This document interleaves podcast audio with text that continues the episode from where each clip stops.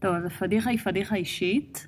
אה, זה קרה לפני שלושה שבועות. אני בחטיבה כזה שיחקתי כדורסל, שמי שרואה אותי זה קצת מוזר, אבל הייתי רכזת, כן. זה הגיוני. קצת נמוכה. אה, נורא אהבתי את זה, ומהחטיבה לא שיחקתי, ולפני איזה שלושה שבועות חברה אמרה לי, יאללה, אני הולכת עם בעלי, בואי לשחק, תזרמי. צורה שמאוד לא מתאימה לי, זרמתי. אה, וכזה בגדי ספורט והכל, ליאת הבת זוג שלי צוחקת עליי בבית, אבל אני עפה על עצמי, אני חוזרת לשחק, אני חוזרת לעשות ספורט, כאילו. הגעתי למגרש, וזה פרט חשוב שזה מגרש אספלט, לא מגרש, כאילו זה בחוץ. מתחילים קליעות, הולך טוב, אני רואה שיש לי את המובים, לא שכחתי. הכל חזר לך. הכל חזר לי, הכל זה, אני עפה על עצמי. התחלנו משחק, שניים נגד שניים. הספקתי לקלוע סל, שזה גם חשוב לסיפור. לדעתי זה היה בין שלוש דקות לחמש דקות לתוך המשחק. נתקעתי במי ששמרה עליי, ונפלתי, אבל כאילו מהנפילות, אני בחיים שלי לא שברתי שום דבר, כאילו אני אף פעם לא נפלתי כזה. נפלתי על הפרצוף, אבל... התרסקת. כאילו, כן, ממש ברמה של כאילו עוד שנייה זעזוע מוח, כאילו נפילה על וואו. הפרצוף, סנטר פתוח, מלא דם על האספלט, שן שבורה, what? ראש כאילו כואב מן הסתם כי הוא חטף מכה. כל המשחק כמובן נעצר, אני כזה קולטת מה קרה, אני פתאום נוגעת בשן, אני קולטת שנשברה לי השן, שזה וואו. כאילו מבחינתי היה הכי גרוע. ביקור רופא, כל העניינים, הדבקה, זה. רק תחשוב על הטלפון לליאת, כאילו, חמש דקות לתוך המשחק. ממי, שומעת, אני אה, נפלתי על הפרצוף, אני באה אוי הביתה. ואבוי. אה, זהו, אז כאילו, טכנית ניצחנו, שזה ממש חשוב לסיפור, כן, כן, זה מאוד חשוב שניצחתם. אה, אבל עכשיו יש לי חתיכת טראומה וגם פדיחה, אבל... השן שלך נראית בסדר. כן, תיקנתי אותה כבר יומיים אחרי. טוב, נעים מאוד, יעל צלניק. גם לי. יש לך הגדרה בימים אלו? או שאת כזה מלא דברים בבת אחת ואז תספרי לי בלי הגדרה? מה את מעדיפה? אה, אני מלא כי פעם, דברים. כי פעם, אני רק אגיד, פעם היו קוראים לך מנכ"לית זה זה, נכון? נכון, אוקיי, אבל היום את עושה דברים אחרים מעניינים? נכון, טוב, אז תספרי לי אחרי המוזיקה? כן. אוקיי, אז נתחיל בעוד שנייה. Yeah. Boop, boop, boop. One time. Ring the alarm, hot ass nigga. Big ass head so my dreams get bigger. Big campaign strong so my flows get sicker. Confidence bigger than a drum מה. טוב. איך הייתה המוזיקה? וואי, מדהימה. אחת המוזיקות. מדהים, אין כמו השקט. אז תגידי, אז מה, מהו המכלול של הדברים שאת מתעסקת בהם היום? כי אני קצת עוקב אחרייך בפייסבוק, אבל אני, אני מתחיל להרגיש קצת כמו שאנשים אומרים לי שהם אה, עוקבים אחריי, לא עכשיו, עכשיו זה קל, אני בג'ולט, אבל פעם, כשהייתי כזה עם מעורבב בכל מיני דברים ולא היה ברור מה אני בדיוק עושה, אז אז כששואלים אותך במסיבת קוקטייל, מה את עושה, מה כן. את אומרת? וואו, זו פעם ראשונה בחיים שלי אה, שאני לא יודעת מה לענות ישר, אה, וזה חלק מה... זה משהו שאני רציתי שיקרה לי, כאילו עשיתי אותו בכוונה. איזה כיף. כן, אני כל החיים שלי עם טייטל אחד, נורא ברור מה אני עושה, נורא ברור מי אני, וגם הדבר הזה מאוד מגדיר אותי. אה, ואמרתי לעצמי, די, כאילו אני צריכה להתאמן בעוד דברים, להיות עוד דברים. אה, אז אני חושבת שמה שמקשר בין כל מה שאני עושה היום, ואני אספר לך, זה שאני יוצרת דברים. כי זה מה שאני הכי אוהבת לעשות. מדהים. אה, אפשר לקרוא לזה יזמת, אפשר... לא כל כך אכפת לי איך קוראים לזה האמת היא.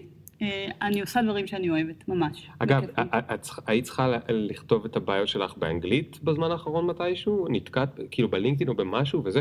סתם מעניין אותי כאילו באנגלית היית כותבת קריאייטור או מייקר או מה היית זו שאלה בוחרת? ממש טובה. אני חושבת שקצת התחמקתי מזה, אה, וכזה מין כתבתי כזה looking for my next challenge, אבל בתכלס, אה, בתכלס, נראה לי שלא לגמרי ידעתי איך להגדיר את זה, וגם עוד לא הרגשתי עם זה לגמרי נוח, כן, אה, ועכשיו אני ממש מתחילה להרגיש נוח בתוך הדבר הזה. איזה יופי, איזה יופי. אז קודם כל, הרבה מהאנשים ששומעים אותנו הם או כאלה או רוצים להיות כאלה או יצא להם להיות כאלה והעולם נתן להם לא להרגיש בנוח עם זה, אז כן. כיף לי כבר לארח אותך. ותכף לפני שתספרי לי מה את עושה היום, אז, אז אה, בואי נתחיל קצת לפני, כי להיות מנכ"לית זה זה, זה דבר מטורף, וגם על זה אני רוצה שקצת תספרי לי, אבל אני רוצה שתלכי עוד שני צעדים אחורה עם איך הגעת לשם, כאילו מה היה כן. לפני זה, כי לפני זה אני בכלל לא, לא הכרתי אותך. נכון.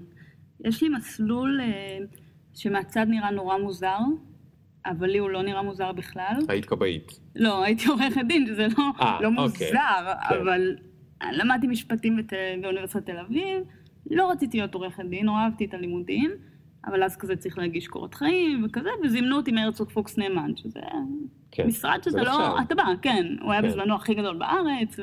הם גם נורא רציניים, אז אתה מפחד לא לבוא, כאילו... לא, יש- גם מה אני אגיד להורים שלי, נכון, בגדול, כאילו. נכון, נכון. אה, אז הלכתי, והיה אחלה ראיון, ועברתי אותו, אז אמרו לי, טוב, בואי להתמחות אצלנו, אז אמרתי, אוקיי, לא יודעת, לא, לא הכרתי משהו, אמרתי, בסדר. אה, ואיך זה להתמחות כעורך דין? מה, איך הסדר יום בערך? מאוד אינטנסיבי, אבל אני חייבת להגיד שידעתי לשמור על הגבולות במקום הזה. כאילו, לא, אני לא הכרתי נגיד לילות לבנים ודברים כאלה, אוקיי. אה, אבל זה עבודה... באיזה מחלקה היית? ליטיגציה, שזה איפה שרבים, בגדול. מה זאת אומרת אה, איפה שרבים? נגיד יש את המחלקה שעושה הסכם בינך לבין מישהו שאתה רוצה לעבוד איתו, כן. ואז כשאתם לא מסתדרים, מהמם. אתה צריך בתי משפט, אז הם היו מגיעים אלינו. אה, את בזה של הבתי משפט? דווקא כן. רוב העורכי דין לא מגיעים לשם. אה, נכון, אני, כאילו, יש לי איזו תפיסה שאם כבר להיות עורכת דין, אז מלחמה. כאילו, וואו. כן, יש בי את הצד. המיליטנטי הזה. אני אזהר. כן. רגע, ותגיד, אה, אני לא אגיד משהו שתוכלי אחר כך אה, להילחם עליו, אבל או שכן, דווקא אולי בעצם כן. אולי בעצם כן. אה, אנשים נמוכים זה לא, זה לא נכון. למרות שגם אני. אה, רגע, אז את היית ממש בבתי משפט? אז זהו, אז אני עבדתי במשרד גדול. במשרד גדול, מי שמייצג ממש בבית משפט זה השותפים. זה המון עבודה Mm. מאחורי הקלעים, בעיקר של כתיבה. אה, לקראת הסוף התחלתי לקבל כזה תיקים משלי, קצת יותר קטנים, כזה זרקו לי תיקים שזה, אה, אבל זה היה כבר אחרי אה, שלוש שנים שם, משהו כזה. הייתי סך הכל ארבע שנים במשרד הזה. אז כבר לא היית מתמחה. לא, הייתי מתמחה, ועוד, ואז אחרי ההתמחות אמרו, אנחנו אוי. רוצים שתישארי כעורכת דין. אז כן. אמרתי, עכשיו אני אגיד לא, כאילו... תגידי, לא, איך היו המבחני לשכה? אמ, האמת שלי היה קטע עם מבחני לשכה, ששבועיים לפני החברה הכי טובה שלי נהרגה. זה היה קטע. אמ, ותוך כדי למדתי. כאילו, זה היה, זה היה הזוי, ו... ועברתי.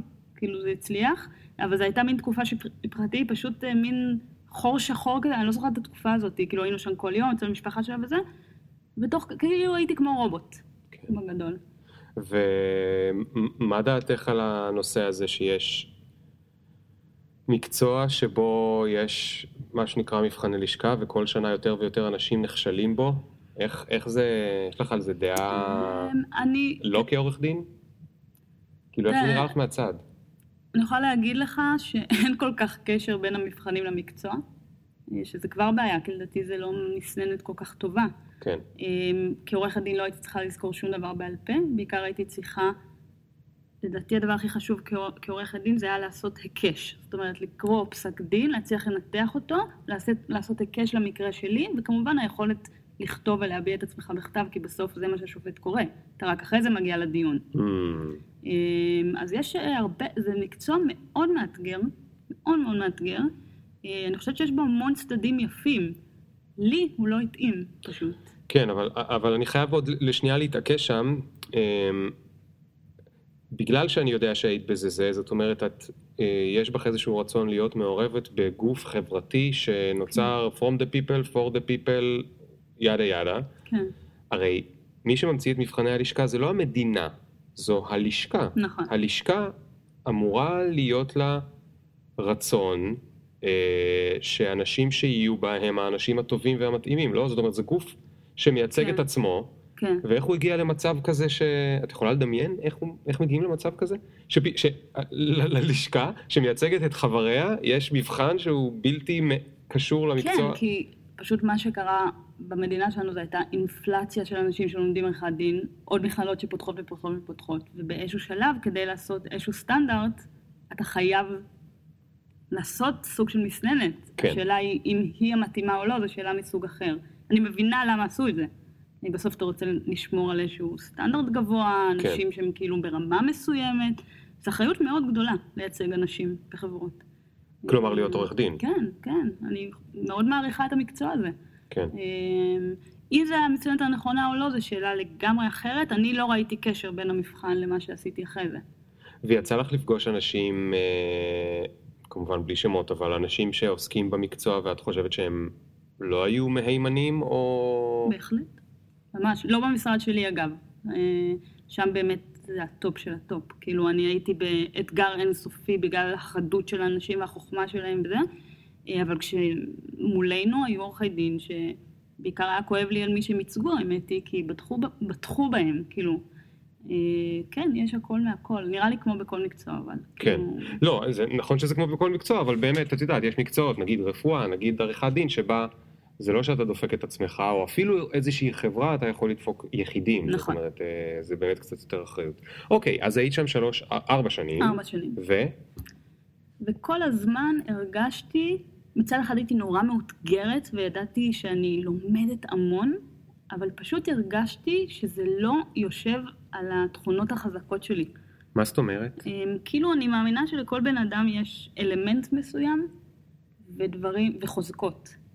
אמ, והיום אני מבינה, וגם אני תכף אספר לך, אנשים שאני מלווה, אז אני מנסה לעבוד דרך החוזקות של אנשים, כי אני חושבת שהרבה פעמים בחיים אנחנו מתרכזים במה שאנחנו פחות טובים, ואומרים, אני אשפר את זה, אני אעבוד קשה כדי שגם זה יהיה טוב, וכאילו לא מוותרים. ואני לא חושבת שזאת הדרך הנכונה, אני חושבת שצריך לעבוד על החולשות שלנו ולחזק אותן, אבל אנחנו צריכים להתמקד במה אנחנו הכי טובים, כן. ולעבוד דרך זה. ועריכת דין לא ישבה לי באופן אישי על התכונות החזקות, והרגשתי את זה כל הזמן, ולא התחברתי לזה, זה כאילו לא היה הפשן שלי. אני לא, בסופו של דבר, האמת היא, לא כל כך הבנתי למה אני קמה בבוקר. פשוט הייתי שואלת את עצמי, למה? למה את עושה את זה? את גאה בזה, את מחוברת לזה, את רוצה שזה יצליח בעולם, אה, את, את מרגישה שאת טובה בזה? כל התשובות היו לא. ותגידי, זה עצבן אותך או שזה דיכא אותך? זאת אומרת, זה היה באסה או. שזה היה סתם מעצבן? לא, לא, זה היה לי קשה, זה, זה קונפליקט פנימי מאוד חזק, בטח למישהו שמודע לעצמו. כאילו, אתה יודע, אם אני בהתחלה הדחקתי, הדחקתי, הדחקתי, אבל זה צף כל הזמן, ואני לא בן אדם שבאמת, אני לא יכולתי להדחיק את זה לגמרי. כן. וזה העלה לי הרבה שאלות, אתה יודע, גדלתי בצופים, תמיד הייתי בן אדם נורא ערכי, והיה לי חשוב לעשות דברים למען הכלל וזה, ואז פתאום אמרתי, איך זה קרה? מה קרה פה? איזשהו נער שסחף אותי, ו- ואני רואה גם את ההמשך. אני חושבת שקראתי עליך איפשהו, שאתה גם כתבת, כאילו הסתכלתי על הבוס שלי, ואמרתי, זה מה שאני רוצה להיות עוד שבע שנים? לא. אז כן. כאילו, למה אני פה? כן.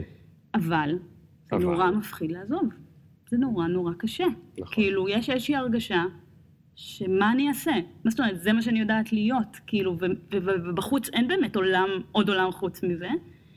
אה, ומה שעזר לי זה, אחד, ליאת הבת זוג שלי, שמאוד כאילו הכירה אותי כבר מהתיכון וזה, אז היא, היא Mm. יודעת גם מה הייתי. היא זוכרת אותי מה האנרגיות האלה בעיניים והניצוץ וזה, וזה שהלך ודעך. והדבר השני זה שהתחלנו לדבר על אימהות. Mm. ופה כבר אמרתי, אוקיי, זה כבר לא רק את. אם, אם זה מה שאת משד... כאילו, ככה את מחנכת את הילד... ככה תחנכי את הילדים שלך לעשות משהו שאת לא מבינה למה את קמה אליו בבוקר? אין סיכוי. כאילו, זה לא יקרה. פה זה פתאום היה כזה... יש לך אה, בת, בן? שני בנים. אה, יש לך שניים. כן. וואו. אז שני בנים, בני כמה הם? יואב בן ארבע וחצי, כן. ואיתמר שנתיים. אוקיי, ומתי זה קרה, הסיפור הזה? יואב נולד כשהייתי בכנסת. עברתי לעבוד בכנסת. אחרי עריכת דין? כן. אוקיי, אז בואי תספרי על זה. אז אז מה, עברת לירושלים? אה, לא, נשארנו פה. האמת שזה קרה בסיפור נורא מוזר, בפגישה באוטובוס של האחיינית של רות קלדרון, שאיתה עבדתי. הייתה סטודנטית שלי באוניברסיטה, והיא אמרה לי שהיא מחפשת יועצת פרלמנטרית, והיא לא מוצאת, ולה לה לה, ואני כזה, סבבה, שיהיה לה בהצלחה, וירדתי מהאוטובוס. בכלל לא, לא, לא כיוונתי לפוליטיקה, זה לא כן. היה... והיא התקשרה אליי, ואמרה לי, סיפרתי לה עלייך, והיא רוצה לפגוש אותך. אני כזה, לא, תגידי לה תודה, כאילו, אני לא מעוניינת. אז היא אמרה, לא, לא, כאילו, היא רוצה לפגוש אותך. חברת כנסת בישראל, את, את לא אומרת לה, לא, תיפגשי איתה. ובאתי אליה הביתה, ופשוט בפגישה של שעה וחצי היה את כל מה שהיה חסר לי. ובעיקר חיבור אישי מדהים, אישה מדהימה. והיא אמרה לי, בואי נצא להרפתקה, כאילו, לי יש מקצוע, לך יש מקצוע. בואו ננסה, כאילו, מה יש לנו להפסיד? וזה נורא לא מתאים לי לחשוב ככה. רגע, יועצת פרלמנטרית, מה היא עושה? אז יש בדרך כלל שניים, צד אחד, מי שעבדה איתי הייתה יותר אחראית על הדוברות, כאילו תקשורת וכולי, שזה פחות גם, פחות האהבה הגדולה שלי. אה, ואני הייתי יותר לצד הפרלמנטרי, זה לנסח הצעות חוק, זה להגיש אותם, שאילתות, כל החלק הכאילו פרלמנטרי מקצועי. מה אם לקרוא ולפרש לה?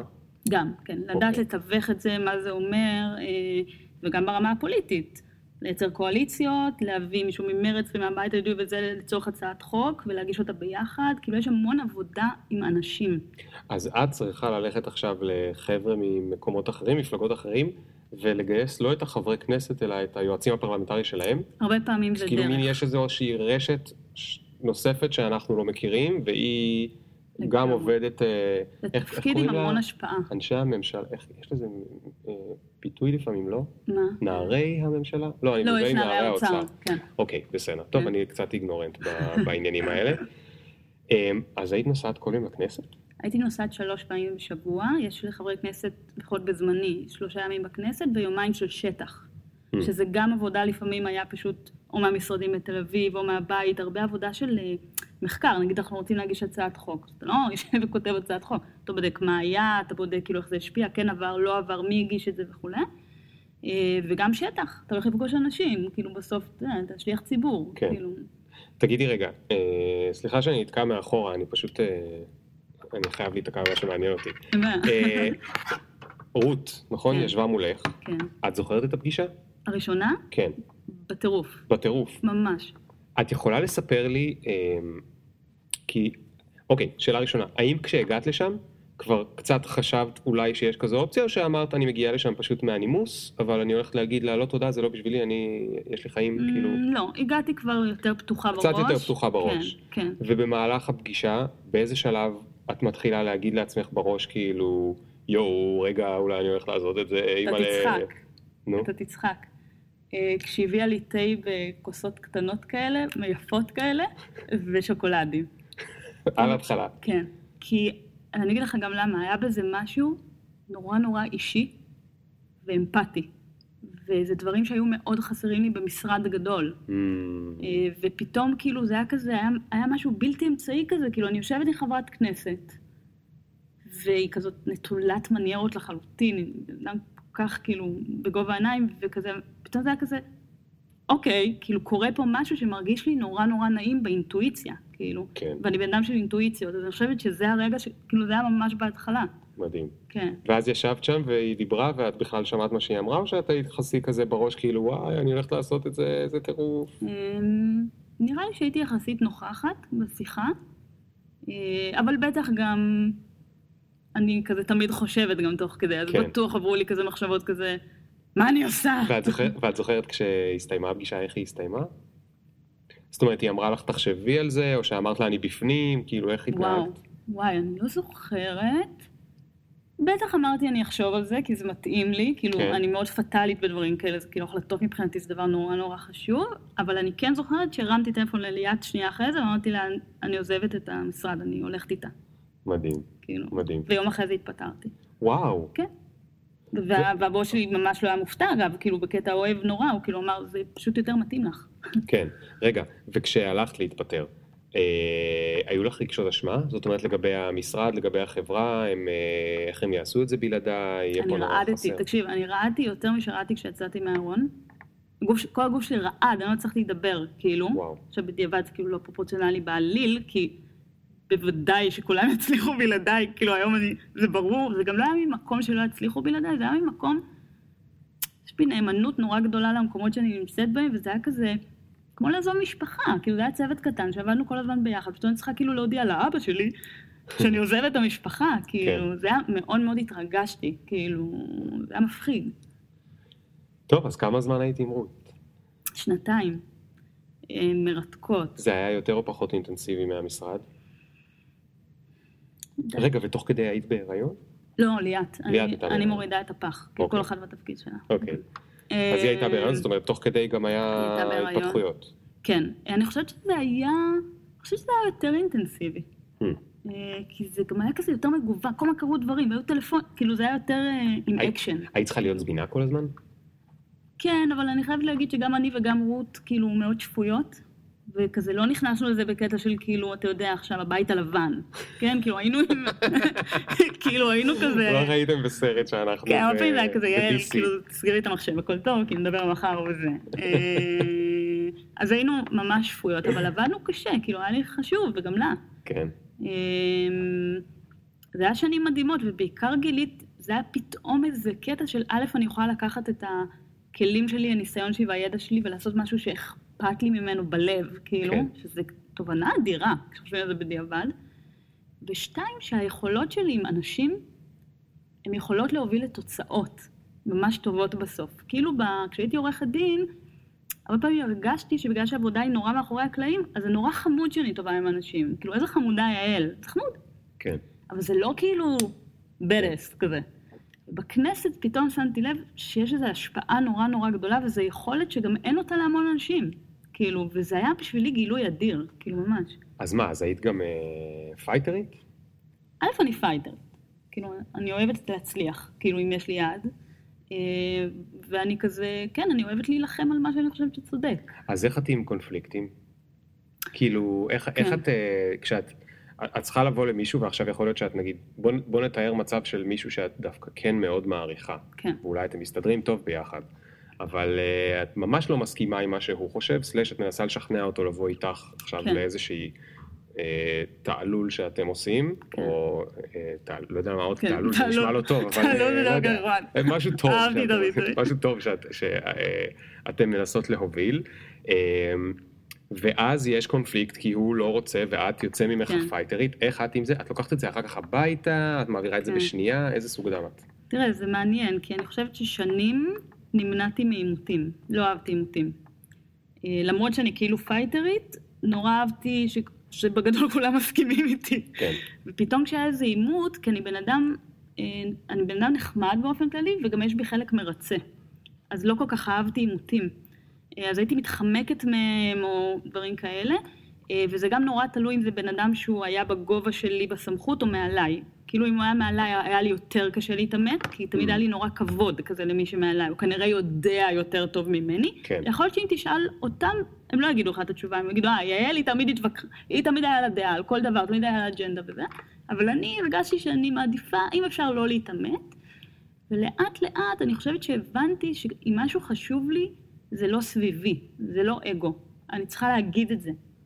כי זה הדבר הנכון לעשות באותו רגע, וברגע ששחררתי את זה ממני. אז זה לא עימות, זה כן. דיון, זה שכנוע, כאילו זה מילים אחרות. אז היום, כן, היום אני הרבה יותר מתעמתת, כאילו במובן הטוב של המילה. כן. אם משהו חשוב לי, אני אבוא, אני אגיד, גם אם זה בן אדם שהוא כאילו חשוב לי דעתו, כזה. מדהים, מדהים. אז את אה, יותר, יותר טוב עם זה שנגיד, את לא מפחדת שלא יאהבו אותך או משהו כזה בגלל ש... פחות.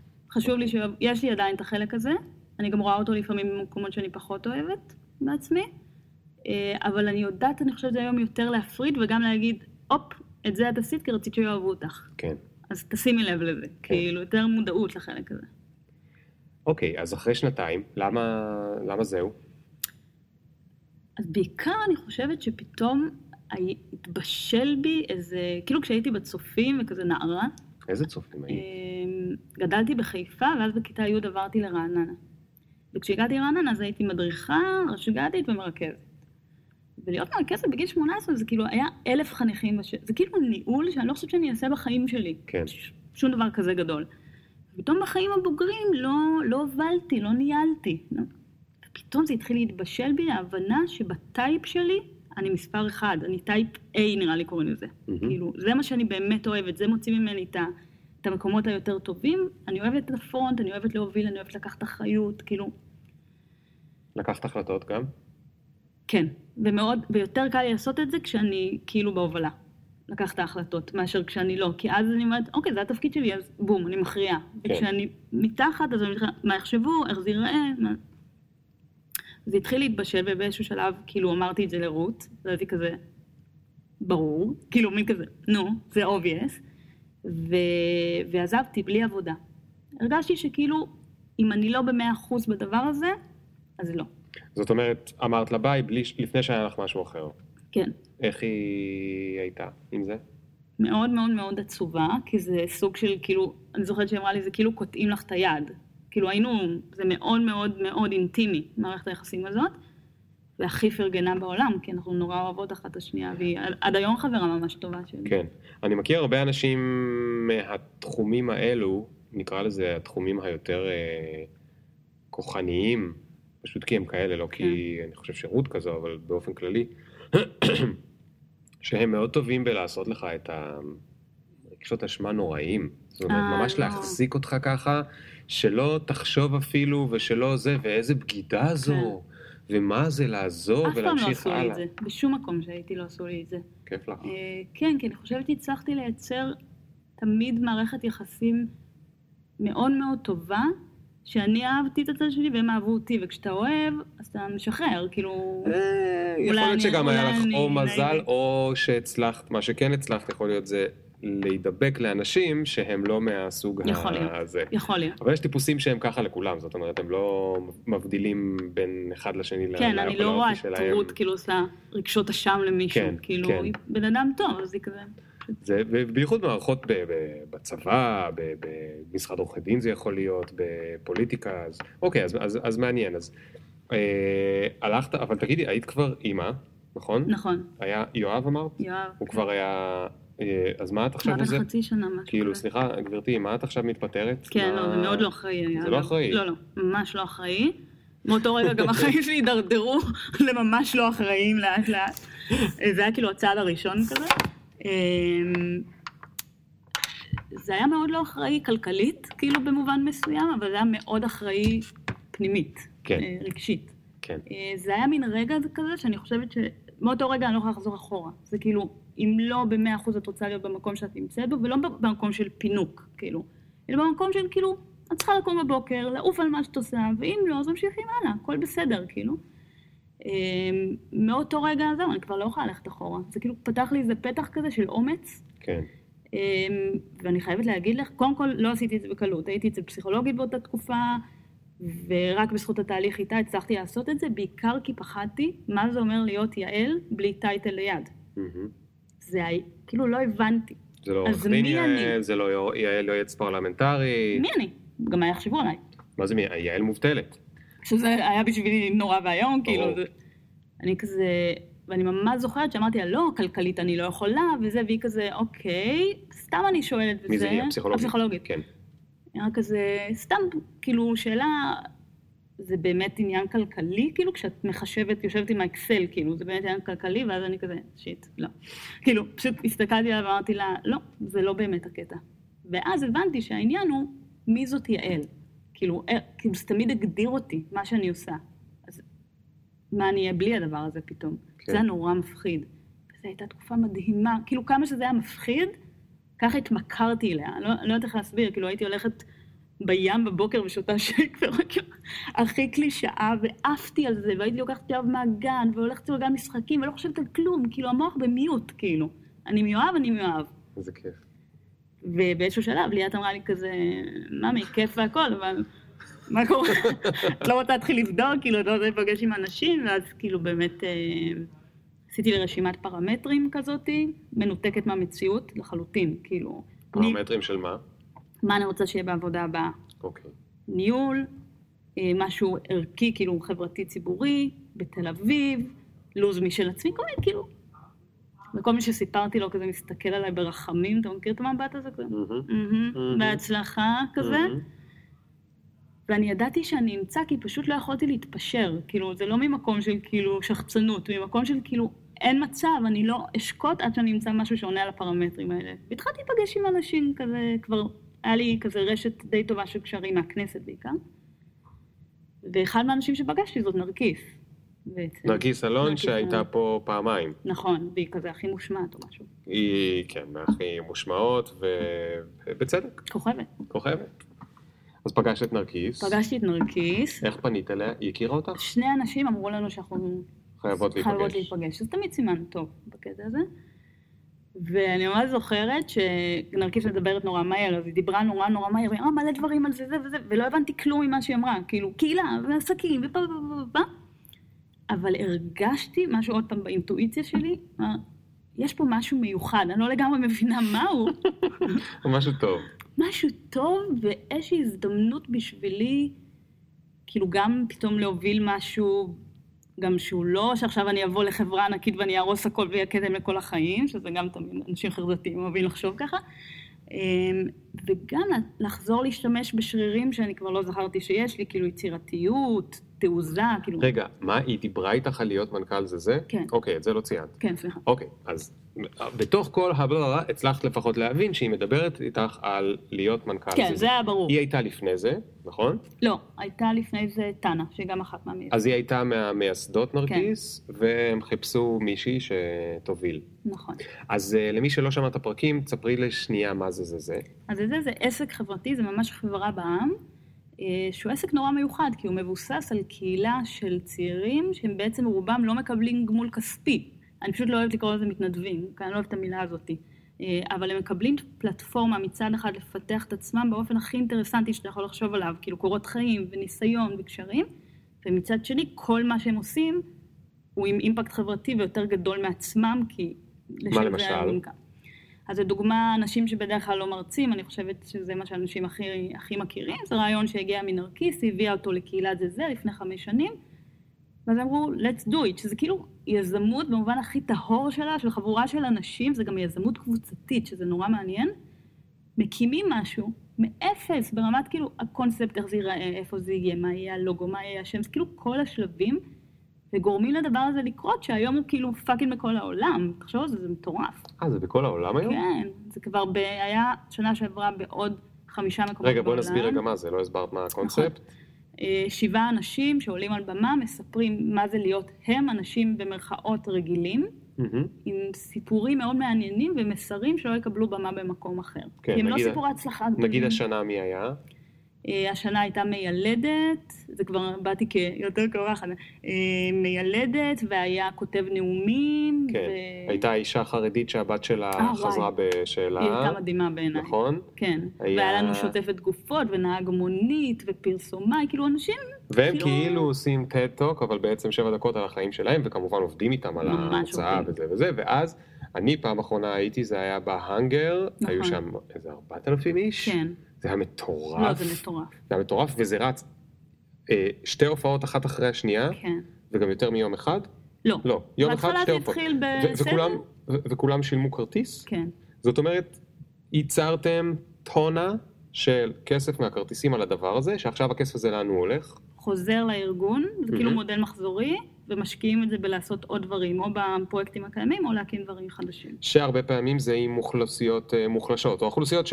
נכון. שהיו היו שמחות לקבל איזושהי עבודה, או... או... נכון, אז יש גם סטודיו להדפסה, שנקרא זאת זאת, עם אסירות לשעבר, ופילהרמונית הרחוב עם נגני רחוב, ואנשים שבדרך כלל לא מרצים, זה קצת שונה במובן הזה שהוא עושה אימפקט חברתי מסוג אחר, זה כאילו יותר, כן. כאילו אנשים שהם לא מאוכלוסייה מוחלשת בהכרח, אבל הסיפורים שלהם בדרך כלל נדחקים לשוליים. כן, כן.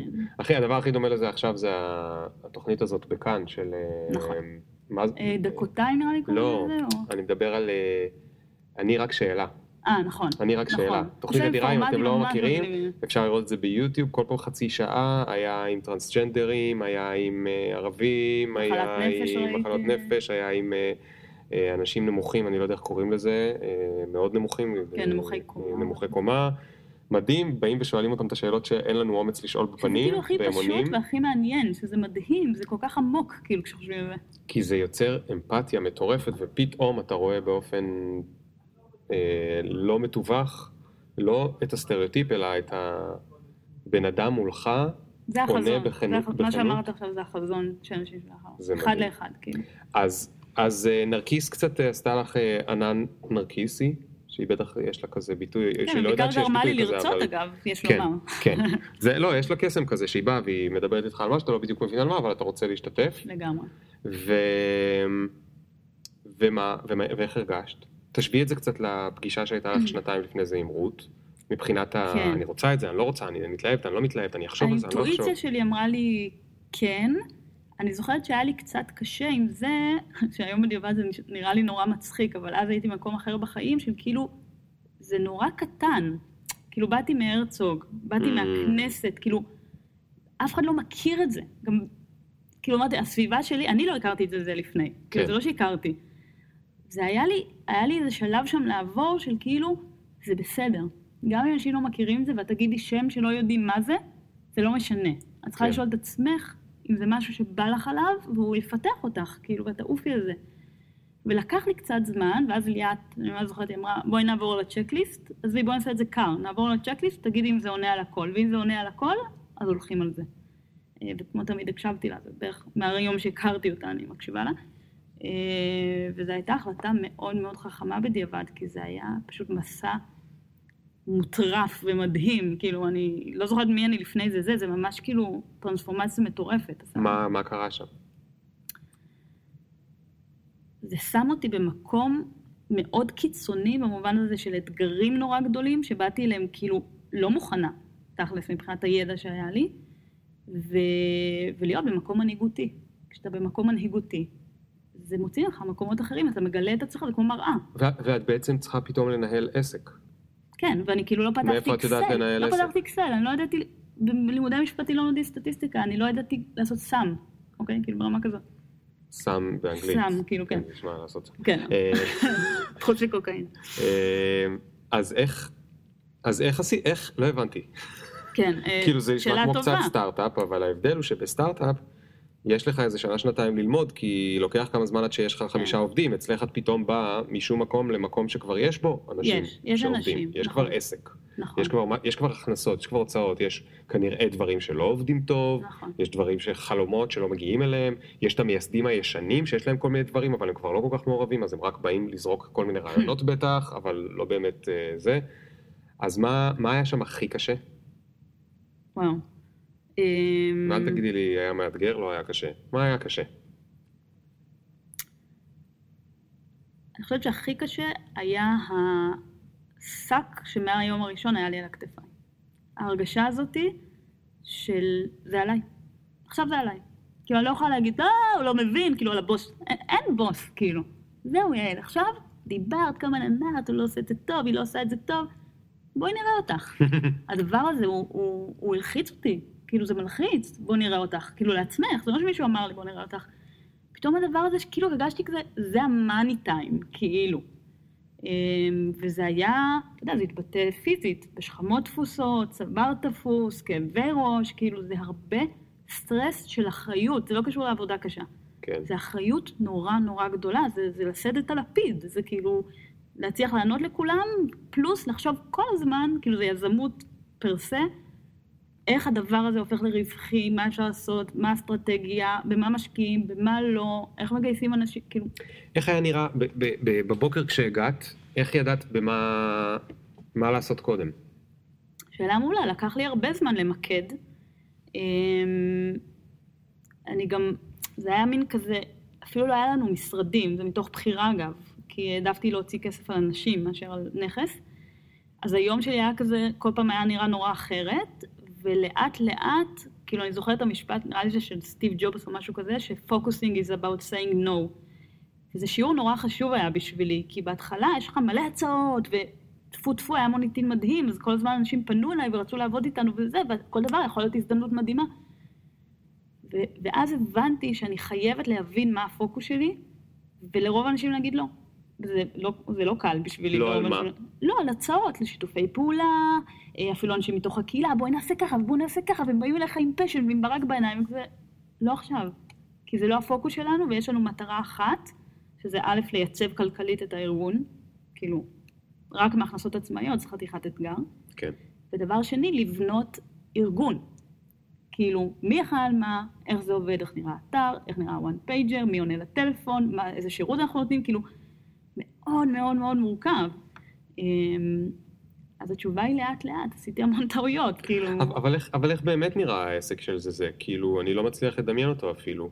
יש לו הכנסה קבועה ממשהו, או שזה הכל פרויקטים... לא, אה, יש. אמ, יש, כי שני העסקים של זאת בפילהרמונית הם עסקים שוטפים. כל אוקיי. הזמן יש הזמנות, ספקים, אה, משכורות, דדתה. אנשים שבדרך כלל לא מרצים, התחיל מאירוע שנתי, ואז עשינו בעצם את הסקייל הבינלאומי, אז הוא הפך בעצם לשש קהילות, והשנה הוא כבר יהיה ב-12, כאילו, זה כבר הולך וגדל, אז הגדלנו שם באיזה 270 אחוז את ההכנסות, כאילו, תוך שנתיים-שלוש. אמ, וכל פעם היה צריך לראות, באמת, אתה יודע, שוטפות, פעם בשנה יש את הבום, עשיתי לא מעט הרצאות וסדנאות כדי להכניס עוד כסף לארגון. את בעצמך אני עשית? בעצמי. אה, כן, אוקיי. אני בעצמי עשיתי המון. אמ, גם כדי לתת חשיפה למה שאנחנו עושים. אז בואי נדבר על זה, כי זו נקודה מצוינת. כן. כשאת עושה הרצאות וסדנאות בעצמך אה, לארגון, זה אומר שעכשיו את משקיעה ממרצך ומזמנך במשהו שהוא מחזיר את עצמו בטווח הקצר, אבל את פוגעת בטווח הארוך, נכון? נכון, נכון. כי את לא יושבת עכשיו ומטפלת בארגון. נכון, נכון. זו שאלה ממש טובה. אז, אז מה, מה התחושות שלך כלפי זה? כלומר היום, לא ברגע האמת אז.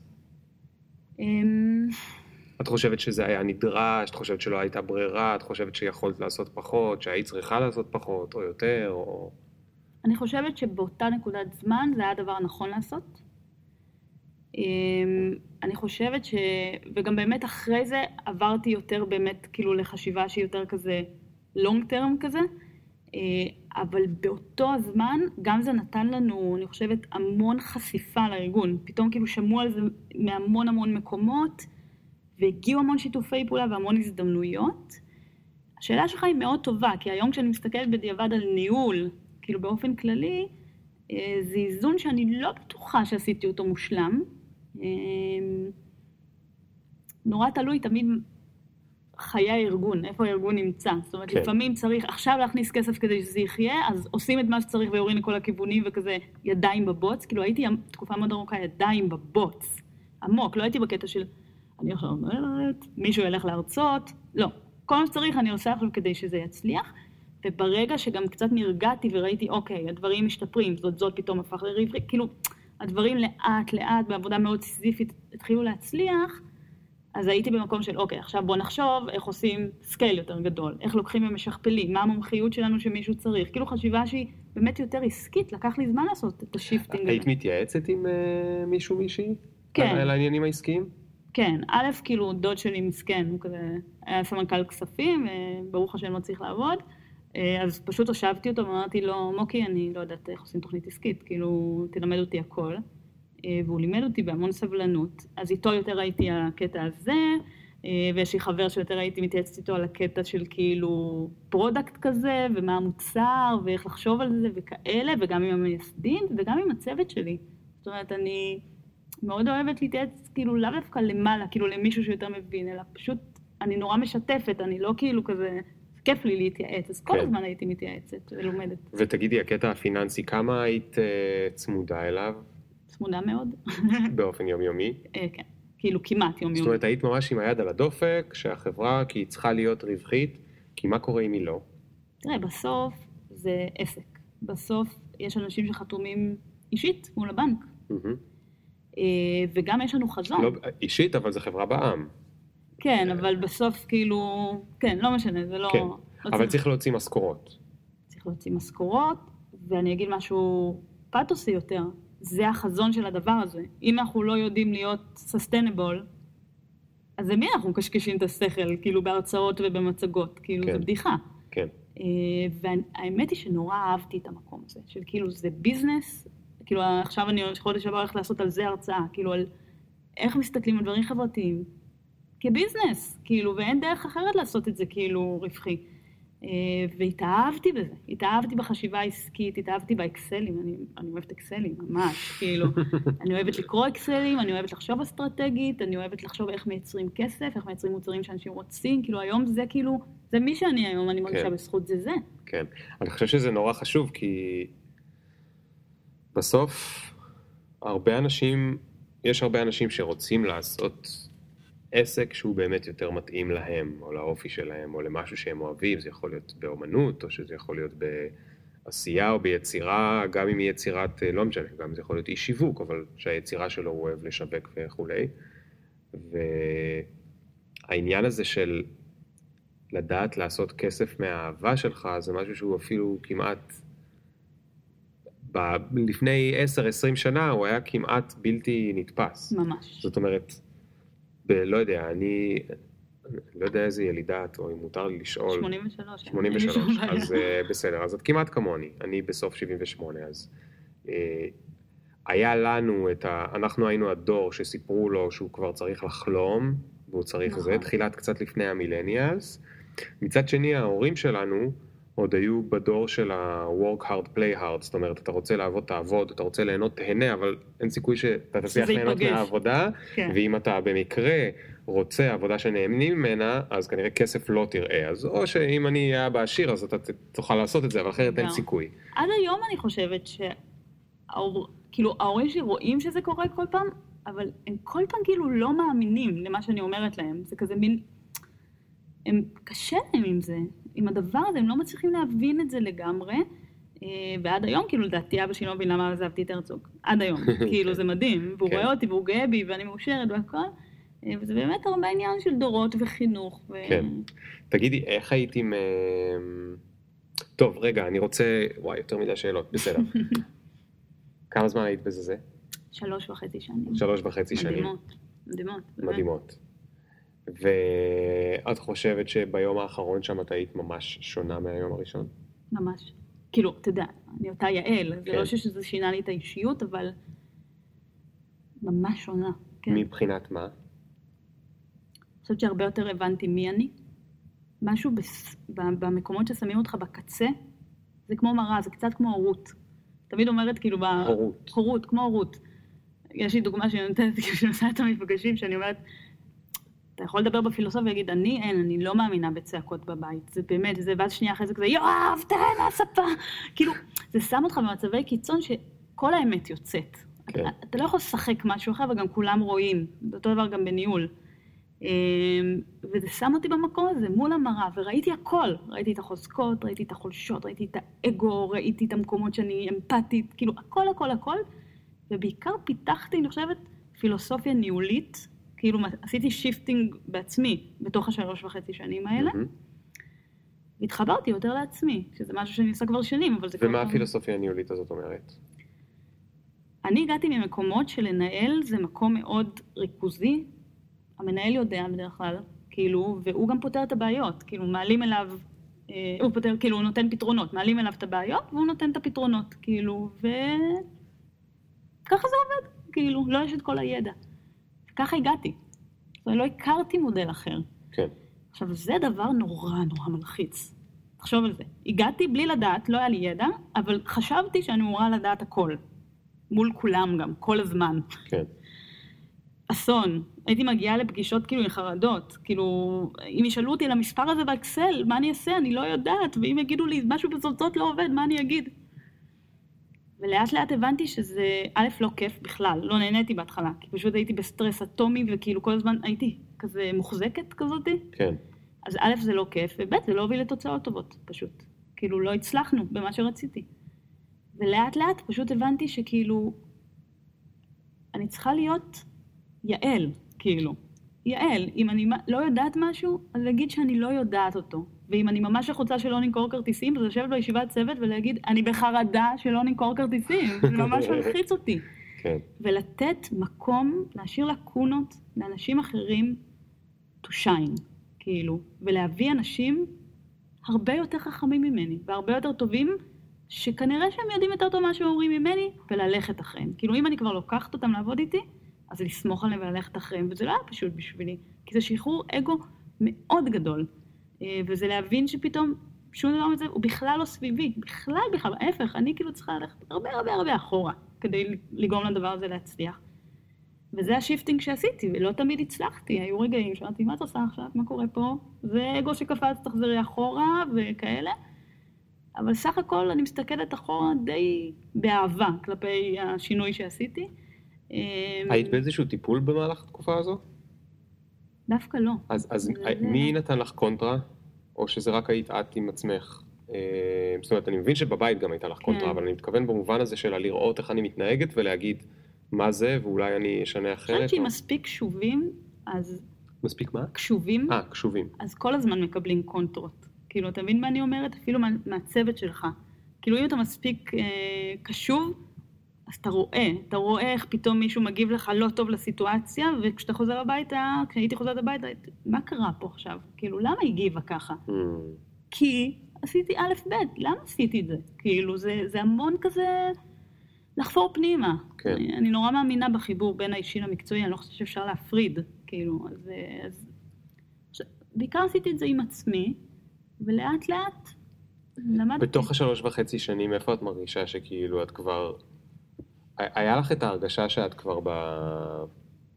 כמו טייס בכיסא יודעת להטיס את המטוס?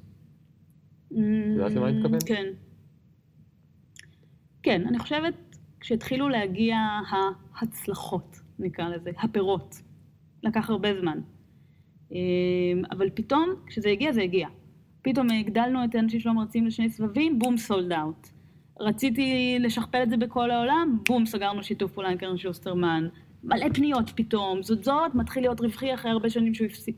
כאילו פתאום זה כזה, אה, אוקיי, אז גם זה היה שווה את זה, כל העבודה, זה מגיע וצריך שם אורך רוח מאוד מאוד גדול, כאילו במקום הזה, כי זה עבודה, כאילו זה לא סקסי בכלל, זה עבודה סיזיפית, יומיומית, קשה מאוד. זה צעד קדימה, שניים אחורה, כל הזמן, כל הזמן, כל הזמן, עד שיום אחד הפירות מתחילים להגיע, ולפעמים גם רקובים, כן? אבל חלק מהם גם מתוקים. כן. אה, אז ברגעים האלה, שפתאום כאילו מין כזה, אה, זה הצליח. כאילו, זה היה כמעט חסר סיכוי, אבל זה יכול גם להצליח. כן, אבל אני, אני התכוונתי, אני, אני מבין, אבל אני התכוונתי לדבר אחר. כן. התכוונתי, יש, אני, אני לא יודע אם היית שם או לא היית שם, יכול להיות שהיית שם מהיום הראשון, כשאת, כי תיארת מצב שבו הגעת ובעצם לא הכרת לא את המערכת ולא, היה לך את הכלים ואת הכישורים ואת ה... זאת אומרת, אולי את הכישורים הפנימיים, אבל לא היה לך את הסקילס עכשיו לנהל את כל הדבר הזה. כן. ויש, לפעמים זה לוקח חצי שנה, לפעמים זה לוקח שנתיים, לפעמים זה לוקח 17 שנה, Mm. אבל לפעמים אתה מגיע לאיזשהו מקום, זה כמו, אוקיי, אז בכדורסל, את כן. יודעת, בהתחלה אתה מאוד, אתה לא בטוח וזה, ואז באיזשהו רגע, אתה, מר, אתה פתאום, במקום להילחץ מהכל, אתה כבר מתחיל ליהנות מה, מהרבה יותר דברים, כן. כי אתה כאילו מרגיש את המשחק, אתה כבר... אתה כבר אוקיי. קצת יותר רואה את המטריקס ואתה הבנתי. יודע איך אתה תזיז דברים וזה, כאילו, את מבינה מה אני מתכוון? לגמרי, אני מנסה פשוט לחשוב מתי זה קרה לי. אה, זה קרה מתישהו, שפתאום, אני פשוט הרגשתי יותר בשליטה. אה, אוקיי, זה... אני לא יודעת את הרגע המדויק, אבל בהרגשה זה היה במקום שזה שולט בי, זה איזה רגע שפתאום, רגע, אני יודעת מה קורה, ואני יודעת גם שבזה אני לא אתעסק עכשיו, ובזה כן, כי זה יוביל לזה. עכשיו, יכול להיות שזה לא יצליח בסוף, אבל זה לא משנה. אני הייתי בשליטה פתאום על הסיטואציה, אתה מבין מה כן, אני אומרת? כן. כאילו, ולא באיזה מין... רק מגיבה לסיטואציה. אז זה רגע כאילו שהוא... אני אגיד לך משהו אירוני, או לא אירוני, אבל אולי קצת עצוב. אני חושב שכולם אוהבים את החלק הזה בעבודה. זאת אומרת, אתה בהתחלה, לא משנה במה אתה עובד ובין כמה אתה, כשזו עבודה חדשה, אתה קלולס ואתה מרגיש ש... שאתה עובד על כולם, ואתה, ואתה מרגיש כאילו זה, ואז מתישהו זה פתאום כבר יותר קל לך. הצד השני, הצד הפחות נחמד של זה, זה שזה ממכר, שזה קל לך. כי עכשיו, כשאתה חושב על משהו חדש, אתה אומר כאילו, די, עד שאני אה. כבר למדתי לעוף. לא, חשבתי שאתה עומד להגיד משהו, משהו? הפוך. שהצד הרע של זה, שזה משעמם. גם. גם, יכול להיות, מצד אחד, מצד אחד, אז זה לאו דווקא משעמם, כי תראי את השחקני כדורסל שכבר זכו ב... בשלוש אליפויות, בארבע אליפויות, ג'ורדנים כאלה, ו- ובריאנט, ואיך קוראים לו שהוא עכשיו? אה, אה, לברון. Mm. הם ממשיכים לעונה חמש, ושש, ושבע, ושמונה, לא, לא מפסיק להם. כן. הרבה מזה זה כי הם... הם כשאתה, כשאתה מרגיש שאתה שולט במשחק, זה גם מאוד כיף לשחק. מאוד. אוקיי? זה יכול להיות גם קצת משעמם, אבל זה גם, זה גם יותר כיף. אבל, אבל, אבל, אבל מה שניסיתי להגיד זה שעכשיו אתה בכלל, אולי לא בא לך לדמיין מקום אחר וחדש. כי כאילו, מה, עוד פעם מההתחלה? אין לי... כאילו יש כוח. אין לי את הדבר הזה, אני הפוכה. אני חושבת שאני מכורה ללמידה. כאילו, אני, אני אוהבת כאילו שאני לא יודעת, ואז כאילו, אה, מהר לרוץ. אמרת שאת חרדתית, לא בין השורות איזה 14 פעם. תודה. חרדתית? אה, האמת שטיפלתי בזה, אני הרבה פחות. אוקיי. לא, כי בתור חרדתית, או אני לא מבין פסיכיאטרית, כן. למה מותר ולמה לא, לא רוצה להעליב אם יש אנשים חרדתיים, ואת כן. רק סמי חרדתית או משהו כזה. כן, אני, אני תחת סמי, אני היא לא פה באמת חרדתית, כזה. לא משנה, אבל מישהי שאומרת על עצמה, הייתי כן. בחרדה, הייתי בחרדה. ככזאת, את אוהבת את האתגרים החדשים? כן, זה מה, יש אצלי הרבה דיסוננסים, שאני לא יודעת להסביר אותם, זה כאילו אני כל הזמן שמה את עצמי במצבים שמלחיצים מלכתחילה נורא, כאילו לעזוב עבודה בלי עבודה, עשיתי את זה עוד פעם וזה זה. כן. לשם אני מגיע. זה לא מתאים לאנשים חרדתיים, נכון? כן. אז א', כנראה שאני לא באמת כזאת חרדתית, כן. אה, וכנראה שאני גם צריכה את הריגושים האלה באיזשהו מקום. זה כאילו שם אותי באיזה מקום, זה מוציא אותי מהקומפורט זון בכוונה, כאילו אני מוציאה את עצמי, ואז זה כזה, עכשיו בוא נראה. כאילו בוא, בוא נראה מה יש לך כזה. אז החלטת לעזוב את זה זה. נכון. תגידי, דיברתי איתך קודם, האם רות עשתה לך רגשי אשמה נכון, כשבאת לעזוב? נכון. עכשיו מי שהולך לעשות לך רגשות אשמה שאת באה לעזוב את זה, זה, זה את בעצמך. כי את עכשיו צריכה לעזוב את נכון. הדבר הזה שבנית שלוש וחצי שנים, ואיך הייתה ההרגשה של עצמך לעצמך? וכמה זמן לקח לך מהרגע שחשבת על זה עד Mm. הרגע שתכלס עשית את זה? אוקיי. אז א', זה לא היה פשוט באמת בגלל מה שאתה אומר, הרגשתי כזה ה baby, כאילו, כאילו מה, אני נוטשת את הילד, שזה מה שהיה הרגשה כזה של לנטוש ילד. אמ, מה שעזר לי לעשות את זה, זה פשוט ההבנה שאם אני רוצה שהילד הזה יגדל, אני צריכה לפנות את הכיסא למישהו אחר. כאילו, זה, זה מה שהבנתי, שאני את המשימה שלי סיימתי. ואם עכשיו אני יושבת על הכיסא הזה, קצת כמו בפוליטיקה, אבל... אז אני, אני קצת מותחת המסטיק הזה. כאילו, ועדיף שיבוא מישהו עם רעיונות חדשים, עם רוח חדשה, מתחומים אחרים, ויעיף את זה למקומות חדשים שאולי לא חשבתי עליהם אפילו, בראש. אז זה מאוד הקל עליי להסתכל על זה ככה. אה, ואנחנו עשינו פריד, פרידה הכי מדורגת בעולם, כאילו חצי שנה לפני כזה אני והמייסדים ישבנו, וכאילו כזה קיבלנו את ההחלטה, זה גם היה כזה מאוד בשיתוף ובצורה מדהימה וזה. אה, ואז כאילו מצאנו מישהי, הכשרנו, הקהילה וזה, כאילו זה היה מאוד אה, כל פרויקט, מה עוד צריך לסיים בו וזה. אה, אז זה היה הכי מדורג שראיתי נראה לי בחיים שלי, כאילו המעבר, והוא היה טוב, כאילו במובן הזה. הכל נגמר כזה נורא טוב. אני גם לא יודעת לסיים דברים כאלה לא טוב, בגדול. והיית היית שלמה עם ה... מי החליף אותך? עינת. עינת מה? עינת, אה, ליידרסטוף, וואו, טוב. זה באמת שם קשה. המהממת. אמ, והיית שלמה עם ה... כאילו, את שמחת עליה שהיא תדע לעשות את כל מה שצריך? כן, אגב, לא אני בחרתי אותה, המייסדים אה, לקחו את ההחלטה. Mm. אמ, אבל כמובן, נפגשתי איתה, שרצו לשמוע דעתי וכולי. אה, היא בן אדם אה, מוכשר. עשיתם. חפיפה? כן, כן. מה, כמה זמן היא ארכה? הכל מסודר. וואי, אני כבר לא זוכרת. הרבה? לא יומיים. לא, לא יומיים, לא יומיים, לא אוקיי. יומיים, ואגב, עד היום אנחנו בקשר וכל מה שצריך, כאילו, זה כזה חלק אוקיי, ממני, אני לא יכולה, טוב, אז עזבת בשביל מה? לא ידעתי, אין, לא ידעתי בשביל מה עזבתי. פשוט הרגשתי שצריך משהו חדש. אני צריכה משהו חדש עכשיו. אה, זה היה מאוד מבלבל, כי לא ידעתי מה זה הדבר הזה. פשוט ידעתי שאני מרגישה שבא לי איזה אתגר חדש להתנפל עליו איזה משהו. אה, הייתי נורא מבולבלת, ועכשיו. כבר יש שני ילדים. עכשיו כבר יש ילדים, אז זה ממש כאילו, מי זאת המשוגעת הזאת? יש לך כאילו קטע. את- ככל שנולדים לך ילדים והסטייקס עולים, אני יותר את משוגעת. יותר עוזבת את העבודה. זה קטע. אוקיי. כאילו יש לי יותר אומץ, אני לא יודעת להסביר את זה. אולי האימהות נותנת לי כאילו איזה אומץ. אמ, מה שעשיתי זה ככה, עשיתי אקסל עם כל האנשים שאני רוצה, אני כאילו די בוקית, כאילו, עשיתי אקסל עם כל האנשים שאני רוצה לפגוש. עכשיו ו- את גם אוהבת אקסל, אז זה עוד יותר טוב. ברור, ואיך אני יכולה להגיע אליהם, והתחלתי לראות.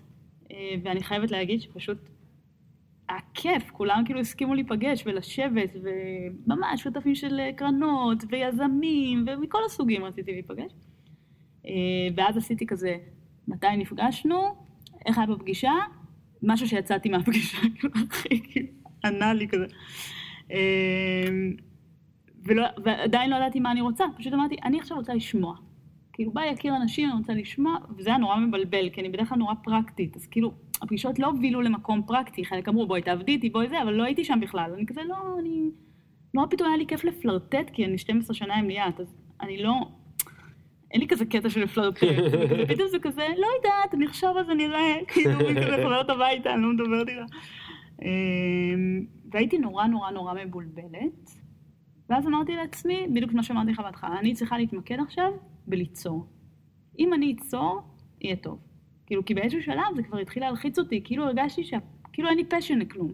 כאילו שום דבר לא מדליק אותי, איך זה יכול להיות? אמרתי, תצרי. אם את תצרי, גם את תהני מהיצירה, וגם... ואיך ידעת באיזה תחום ליצור?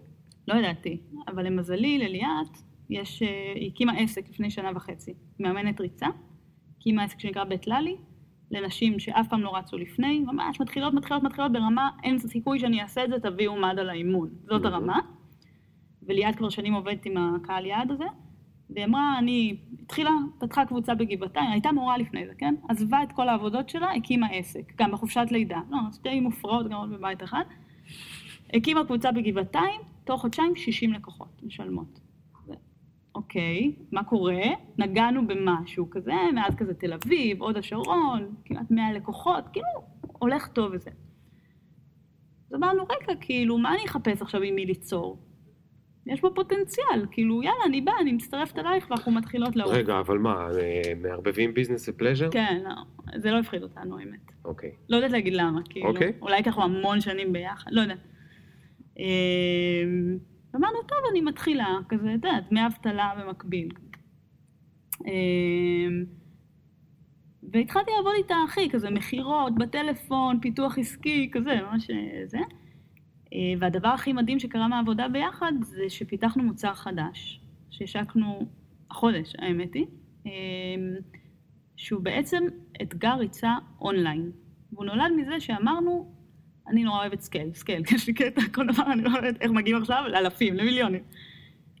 ואמרנו, רגע, אם ניקח את ליאת, את מה שהיא עושה באימונים, זה קצת אה, סגנון Headspace, אם אתה מכיר, ניקח את ליאת, נקליט אותה, היא הרי מברברת, היא תמיד מברברת לבנות שמתאמנות אצלה, מסבירה להן דברים, והיא כזה נורא מצחיקה ושנונה, נורא נורא. ניקח את זה, נקליט אותה, וזה יהיה אימוני אודיו של מאמנת אישית שמלווה אותך בדיבור, ממש מהרגע שאת יוצאת עד שאת חוזרת לאותו קהל יעד, נשים שאף פעם לא רצו לפני. התחלנו לגלגל את הרעיון, ואני מתחילה להידלק. שם אני כבר זה, ואני אומר, וואו, אותך." וזה מדהים, ונעשה ככה ונעשה ככה, וליאת איתי זורמת לזה, ותוך חודשיים הרמנו את המוצר לבד. אמרנו, אוקיי, הקלטנו, ליאת כתבה שמונה אימונים של חצי שעה, כל תוכן, כאילו מטורף, ספר. כן. הקליטה את הכל. אמרנו, אוקיי, ניקח חודש, 28 יום, נשים שאף פעם לא רצו לפני. פעמיים בשבוע יש להם אימוני אודיו, קבוצת פייסבוק סגורה עם ליווי מקצועי, תוכן יומיומי למייל, החל מפסיכולוגיה חיובית, איך מכניסים הרגל חדש, ועד כאילו סרטונים של אה, כפיפות בטן ותרגילי חיזוק. אה, שירות, זה השירות שאנחנו יודעות לתת מאוד צמוד כזה ואישי. והצעת הערך היא שתוך חודש את מתחילה לרוץ, אוקיי? אמרנו, טוב, אז, אז בחרנו את החופש הגדול ואת ספטמבר, שהילדים שלנו לא הולכים לקייטנות. אז כאילו, הם בבית, ואנחנו מפתחות מוצר מאפס, כאילו. והכל לבד. התזמון הרע בשנה. תקשיב, זה מטורף, והכל כזה, רגע, פלטפורמה לקורס אונליין, אני לא מכירה, מתחילים ללמוד, מתחילים לבדוק, מתחילים זה, ואיך נעשה את זה, ואת החיבורים, וכל מיני דברים שבכלל לא. ואני עפה, עפה, עפה. איזה עולם יש היום, אה? זה מדהים זה לגלות, מטורף. מה שאפשר לעשות היום מהבית, זה מטורף. זו פעם ראשונה שהרגשתי את זה. אתה יודע שהבנתי שלטכנולוגיה יש כוח מדהים לאפשר לי להשיק מוצר, כאילו זה, זה, זה פסיכי. זהו, ויצאנו לפיילוט, אמרנו אנחנו רוצות 20 נשים לפיילוט, תוך שלושה ימים שילמו כזה חצי מחיר, תוך שלושה ימים סגרנו 20 נשים. מדהים. יצאנו לפיילוט, אנחנו עכשיו באמצע של הפיילוט. לומדות המון, התגובות טפו טפו, לא תיארתי לעצמי שיהיו תגובות כאלה, בכלל, כאילו מבחינתנו לגנוז את המוצר אחרי הפיילוט, בכלל לא היינו ברמה של כאילו הם, ירצו עוד, מה, מה קורה אחרי, כאילו. ועכשיו פתחנו עוד אתגר כבר לסוף אוקטובר. שזה אדיר, זה כאילו, זה די חלום מבחינתי, כאילו זה יזמות. כן. זה מוצר שעושה טוב לנשים, שזה בכלל אני אוהבת, כי יש שם המון מחסומים תודעתיים ורגשיים. ואתה רואה את השינוי בחיים של האנשים, כאילו הם, הם מדברים איתך והם אומרים כאילו, אני לא מאמינה שזה קורה לי, אני יוצאת לאימון ובא לי עוד והן אימון. עושות את זה, הן לא צריכות עוד מישהו לידם? לא. זאת אומרת, זאת אומרת, היא מצליחה לגרום להן את המוטיבציה, הרי החלק הכי קשה זה ההתחלה, זה לצאת מהבית, נכון, זה נכון. לשים בגדים שלא התאמנתי כבר 20 שנה, ואני צריכה לשים בגדים, ואני לא מרגישה סבבה עם הגוף שלי, נכון. ואני אולי בת 40, ואולי אה, זה, ולגרום לי לצאת עכשיו מהבית פעם ראשונה, בלי שיש קבוצה מסביבי. נכון. קודם כל זה אתגר. זה האתגר, כאילו בעיניי, זה האתגר, מה שאמרת עכשיו, וזה גם כאילו רגע אקטיבציה כזה לדעתי, שפתאום היא יוצאת מהבית לאימון ריצה, אחרי 40 שנה שהיא לא האמינה שהיא יכולה לעשות את זה. איך זה קורה? לדעתי זה מתחיל ברמת הקופי, מיתוג, אתה יכול להסתכל אחרי זה, זה הכל מאוד מופנה לנשים שאף פעם לא רצו, זאת אומרת צריך להיות שם המון אמפתיה, הכלה, רגישות וכולי. עד לתוכן עצמו של האימונים, זה לא כזה way to go, זה לא כזה.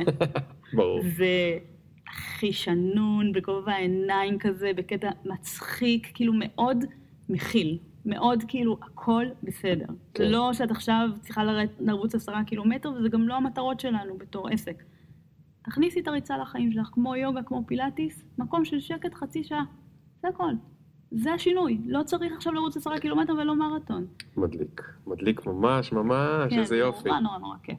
אז, אה, אז אתה יודע, זה בתחילת הדרך, ואנחנו, אני רואה לזה עתיד יפה, אבל זה כזה לאט לאט, אתה יודע איך כן. זה עובד. אני יכול לדמיין מה החלומות שלך במובן הזה. אה, כן, לא, זה, מה שקורה לי במוח זה לא נורמלי, אבל אה, אולי חלק יקרה. איזה מדליק. ותוך כדי את עושה עוד דברים? כן, אה, תוך כדי אני עושה ליווי של אנשים, שזה די התחיל במקרה, וגם הביך אותי קצת בהתחלה, האמת היא, כי אני באה מבית כזה שצריך מינימום חברה של מיליארד דולר כדי לעזור למישהו בחברה שלו, או להיות פרופסורית, או כאילו אי אפשר, מה, מי את, כאילו? כן.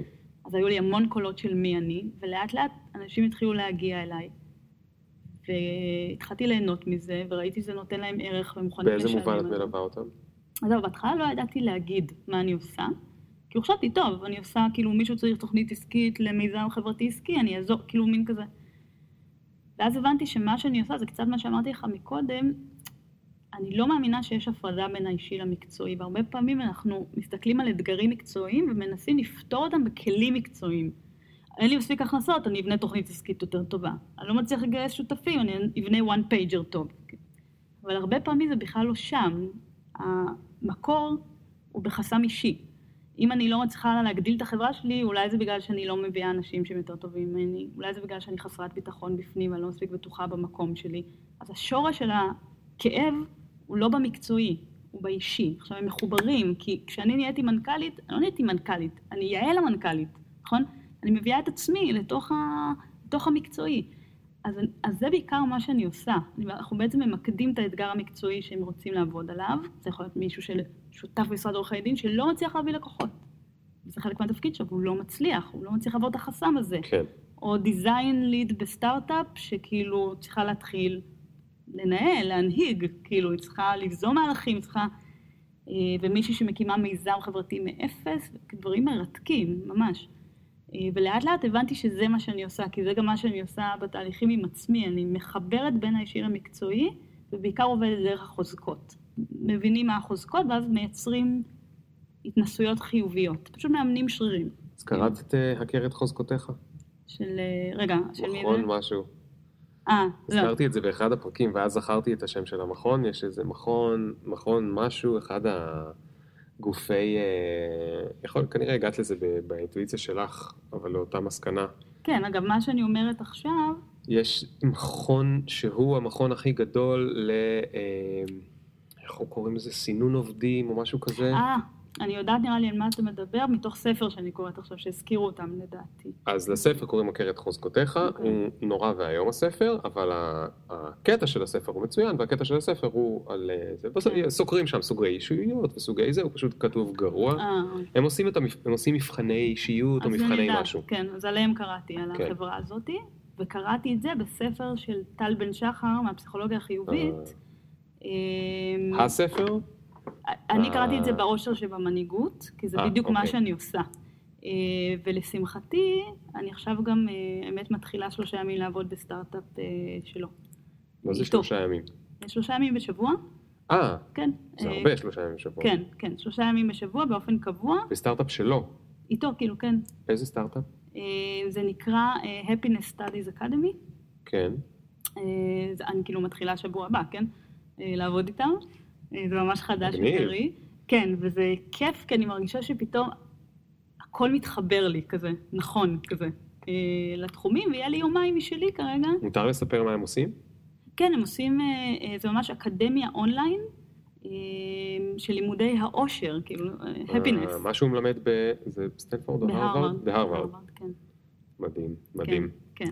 פעם אה, כתבתי לו הודעה במסנג'ר והוא היה ממש חמוד. כתבתי לו שכתבתי עליו בספר, ואם הוא מרשה לי, זאת אומרת, אם הוא מאשר לי, אה, ושלחתי לו את הזה, והוא אמר, בטח, נפלא, וזה ממש ממש חמוד. גם אני כתבתי לו מייל, כאילו חמוד. מישהו הכיר בינינו, אה, והוא היה כל כך מקסים, והנה וזה... אז, אז, הוא, אז הוא עכשיו בארץ? לא, הוא בארצות הברית. אז איך את תעבדי איתו? אני עובדת עם השותף שלו שעובד מהארץ. הבנתי, אה, מגניב. וזה קטן, זה כזה התחלה. ומה, איך יקראו, יהיה לך טייטל? כן, זה יהיה, כן, הטייטלים, אני- זה כל כך מצחיק. חזרנו אה, לתחילת הפודקאסט. המילה האהובה עליי באנגלית, growth manager. growth manager. כן, שזה כאילו, בגדול לעשות את כל מה שצריך כדי להצמיח את העסק הזה. יפה, מדהים, מדהים, מדהים, מדהים, מדהים. כן, כן. טוב, תשמעי, אחלה סיפור יש לך. תודה. משתדלת ליצור סיפורים. אם היה לנו קצת יותר זמן אז היינו מוצאים את החוזקות שלי, אבל אה, זה לא בגלל שאין זמן, זה פשוט אני לא אעשה את זה ב... דווקא אה, מעניין. על אה, גלי הרדיו. מה, רגע, יש מתודה?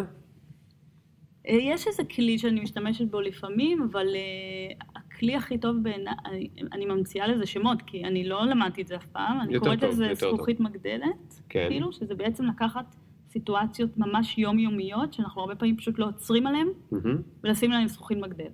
אוקיי? זה תחשוב על המון אינטראקציות שיש לך נגיד בג'ולט, ביום-יום, אבל אתה לא עוצר להגיד, רגע, למה עכשיו התנהגתי ככה כשהוא החמיא לי על העבודה המקצועית? כאילו, מה קרה פה עכשיו? אז זה מה שאנחנו, אז בהתחלה זה בעיקר מה שאני עושה. קודם כל אני מבינה מי יושב מולי, וכזה תמיד מעניין אותי המשפחה וזה, כי אני יודעת איזה השפעה יש לזה, גם בתור אימא היום.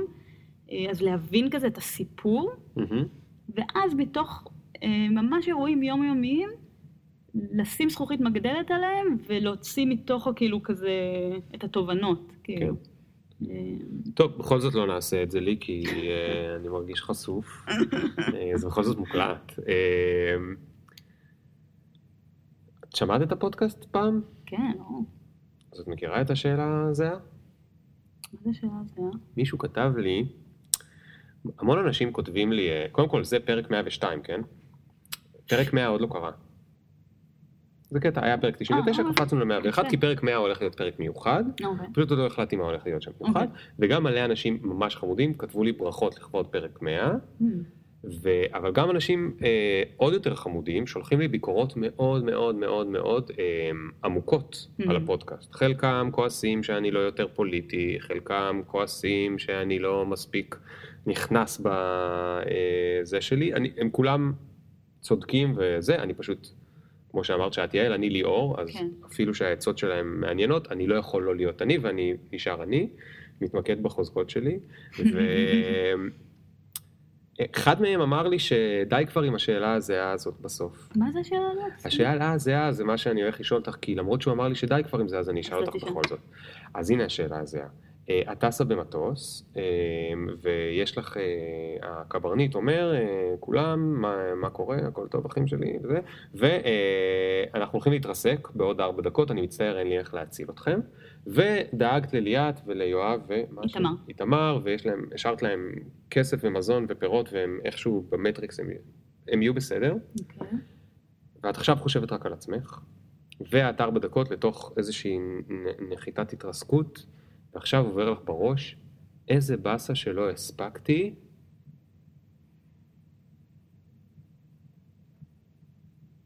וואי, זה, זה, זה כזה בוקי, אבל להקים חברה אה, גדולה ושתשפיע על המון אנשים לטובה. מדהים, כמה שזה, כאילו- כמה שזה כי אף אחד עוד לא אמר, אז אה, כן. אבל הכי כאילו, כזה לא אישי, כאילו, זה כן אישי, כן, אבל אה, כן, זה פשוט משהו שמאוד בוער בי. איזה כיף. כן.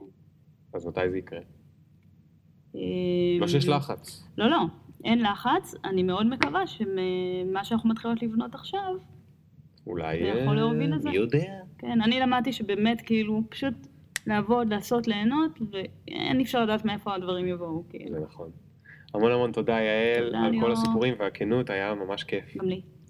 אה, ביי, חמודים, איזה כיף שאתם מקשיבים כרגיל, אה, וכמו תמיד תודה לרייז שנותנים לי את חדר הפודקאסט המהמם שלהם, אה, פה ליד האקסלרטור של ברקליז, אחד העם. אמ, אני מצטער שפרק 100 עוד לא הוקלט, אבל אתם תחיו עם זה, ואנחנו נהיה בסדר, וניפגש בפעם הבאה בפרק 103, או בפרק 100, מי יודע.